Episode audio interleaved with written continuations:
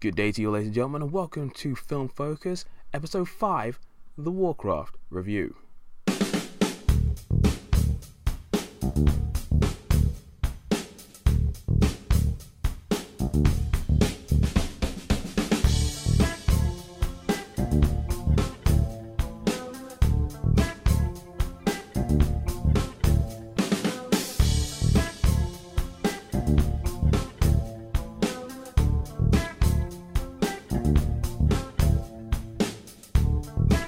Well, hello, all you wonderful people of the North, South, East, and West, and welcome to Film Focus.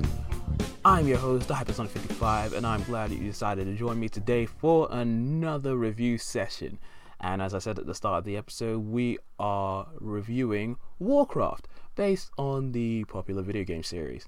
Now, I remember when Warcraft was announced to be, you know, an actual film and I think that was back in either 2012 or 2013. I can't remember the year specifically, but I remember when it was announced, and I went to my mate's room because uh, I was living with him at uni at the time.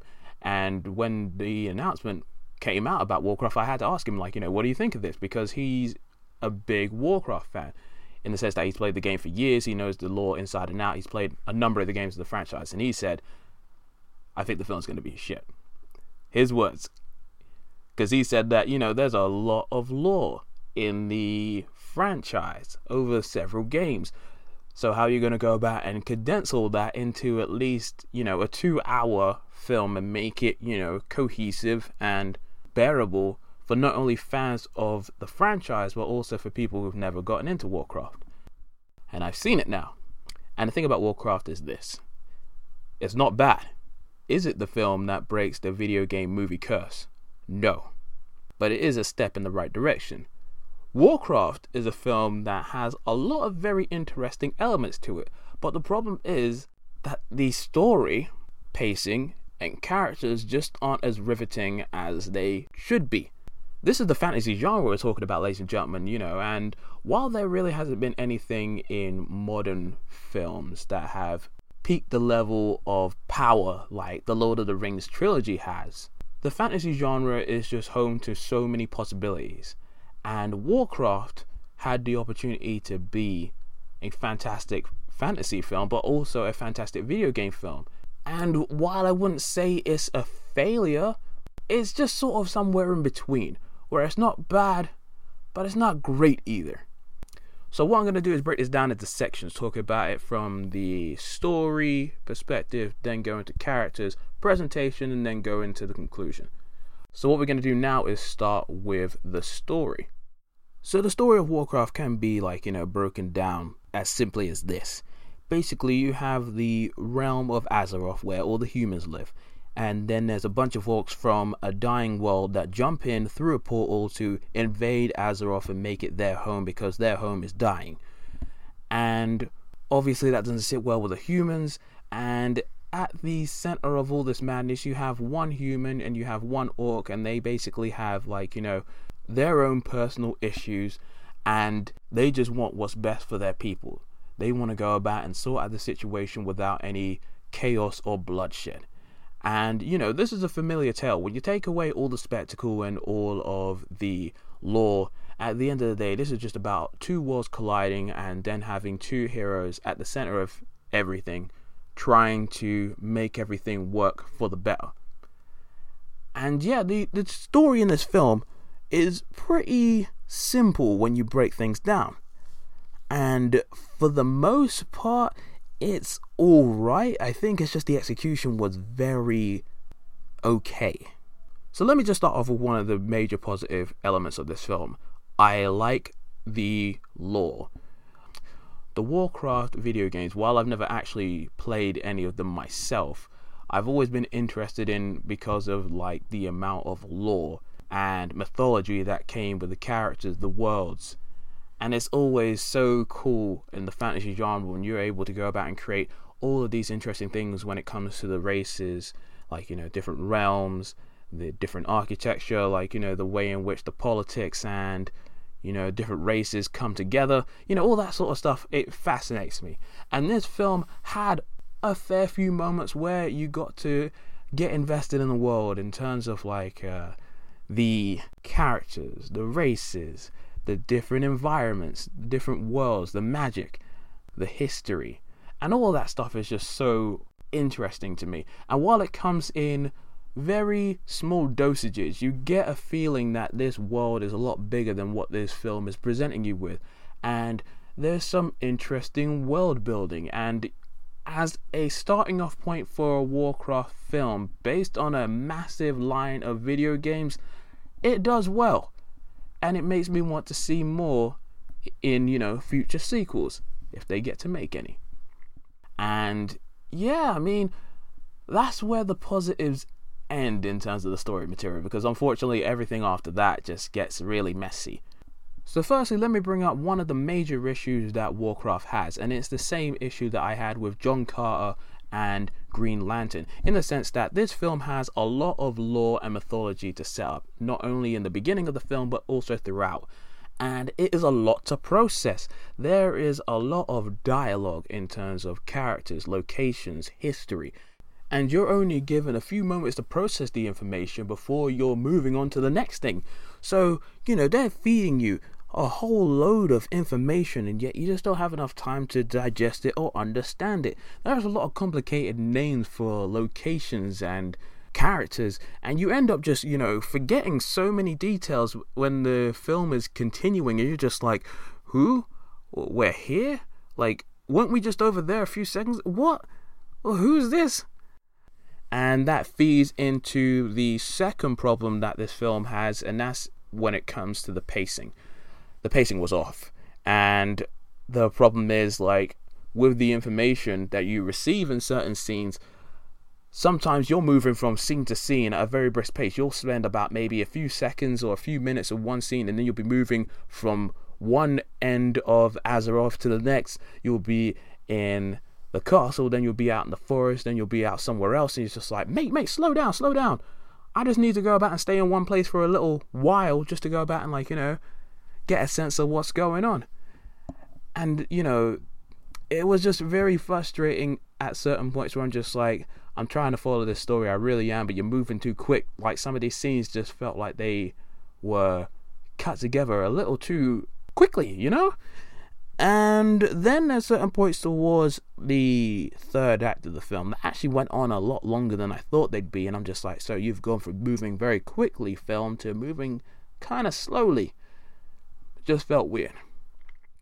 And finally, I feel like the story did a major disservice to the characters in this film. While certain characters definitely have, like, you know, decent slash strong arcs. The majority of them have been written in a very strange kind of manner, and the story, just in general, just isn't strong enough to go about and house the material that they're trying to feed to us. Because again, I looked at the video game franchise, and that has a lot of really good lore and information.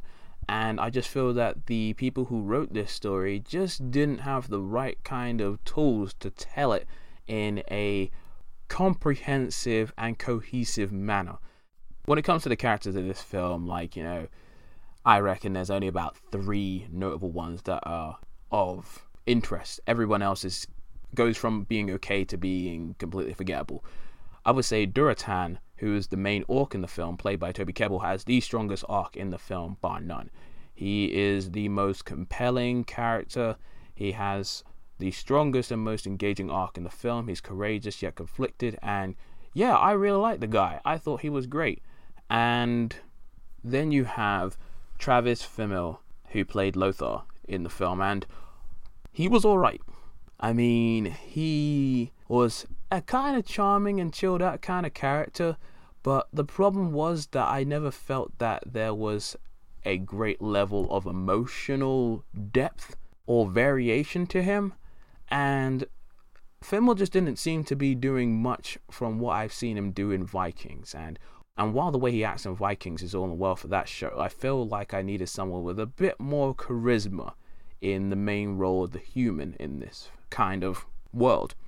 Ben Foster as Medivh, Medivh? At least I think that's how you say it. You know, the Guardian character. He had a pretty decent arc in this film, and I thought he was alright, though I would have preferred someone older than Ben Foster to play a wizard just because I always associate wizard with like, you know, slightly older looking characters. And Ruth Negga, who played Lady Taria, who was the queen in the film, she was pretty cool. Paula Patton was fine as Garona, but I feel like she needed way more personality and development. And the weird sort of love story thing that they tried to throw in with her and Lothar just came out of nowhere, and that just did not work for me. And I also had to say, Dominic Cooper was pretty cool as the king. For what he did, he was fine. And Robert Kazinsky did well as Orgrim. And the main bad guy, at least I think, was Gul'dan, played by Daniel Wu, was pretty cool as well. I think he had like some very interesting powers. He was a very sinister and evil kind of character, and I liked the way in which they did that character. But everyone else ranged from being okay to meh, really. And I've heard a lot of people giving Ben Schnetzer, uh, basically the kid that played the young wizard. A lot of people have given him a lot of flack for his role as uh, Khadgar, but I thought he was all right towards the end. I mean, he was a little infuriating, a little silly, but you know, at the end of the day, he wasn't as infuriating as some of the other people I've seen in certain other films. So when it comes to the presentation of the film, it's actually pretty solid. Visually, the film is nice with some pretty decent cinematography and some wonderful landscape shots of like these different areas in the sky, on the ground, in massive towers, in forests, in bleak sort of mountain desert based locations. Um, yeah, the CGI is put to good use, especially with all these establishing shots of all these different locations. There's a wonderful use of color. And I feel like on the Orc models specifically, they are done so well with a great level of detail and realism going into the definition on the skin, uh, the sweat, and some of the other details. But at the same time, some of the other visual effects went from being good to not so good, with a certain level of blur and, like, you know, dips in detail during some of the action sequences. But on a whole, the visual style was good. I just wish that the film had had a lot more practical looking sets and, you know, filmed places on location. Because I know with a world like this, most of it's going to look more fantastical and, you know, larger than life and obviously not very realistic. But if it worked for certain other franchises filming on location and then adding CGI later on, then I feel like Warcraft could have done more with its, like, you know, practical side of its effects. And the soundtrack by Ramin Djawadi. I butcher that name, but he's basically the guy that does the music for Game of Thrones and the first Iron Man film and Pacific Rim. It certainly had its moment where it elevated the action on screen, but it just didn't reach the right levels of epicness that I think a film like Warcraft required, you know? But what Warcraft does is pushes video game films forward ever so slightly in a positive kind of way. So it's not completely terrible. But now, since this film has been getting, you know, a fairly negative reception from people, it's really looking like Assassin's Creed is gonna have to do something bloody amazing in order to go about and get rid of this video game stigma that we have in film at the moment. Because Warcraft is decent, but it wasn't the epic adventure that a lot of people were hoping for and so Assassin's Creed's got a lot of work to do. But yeah, I would say Warcraft, check it out. Especially if you're a fan of video games, the Warcraft franchise in general, or if you like fantasy films. Give it a watch and see what you think because while I haven't seen too many positive reviews on it, I feel like it's an opinion based film that could change depending on the individual. For me, I had hoped for something in the vein of Lord of the Rings. And while obviously Lord of the Rings was based on very strong book material as opposed to the Warcraft video game series that wasn't so story focused, with the right creative team behind it, you can make anything work. And I really wanted this film to work because of Duncan Jones and, you know, wanting, you know, video game films to be good. But at the moment, Warcraft, I'd give it a 6.5. Not a terrible film, a decent film and a good jumping off point for sequels. You might like it, you might not. But yeah, give it a try. It's not like, you know, a complete train wreck. And so that brings another episode of Film Focus to a close. I'd like to thank you for joining me today. And if you have seen the Warcraft film, let me know what you think of it in the comments. Did you like the film? Did you hate the film? Do you feel like the video game adapted film genre will take off, or do you think it's doomed to fail? Let me know all your thoughts in the comments below, and be sure to hit me up at Hypersonic55 on Twitter or at Film Focus on Twitter as well. And until the next time, ladies and gentlemen, this is the Hypersonic 55 signing out.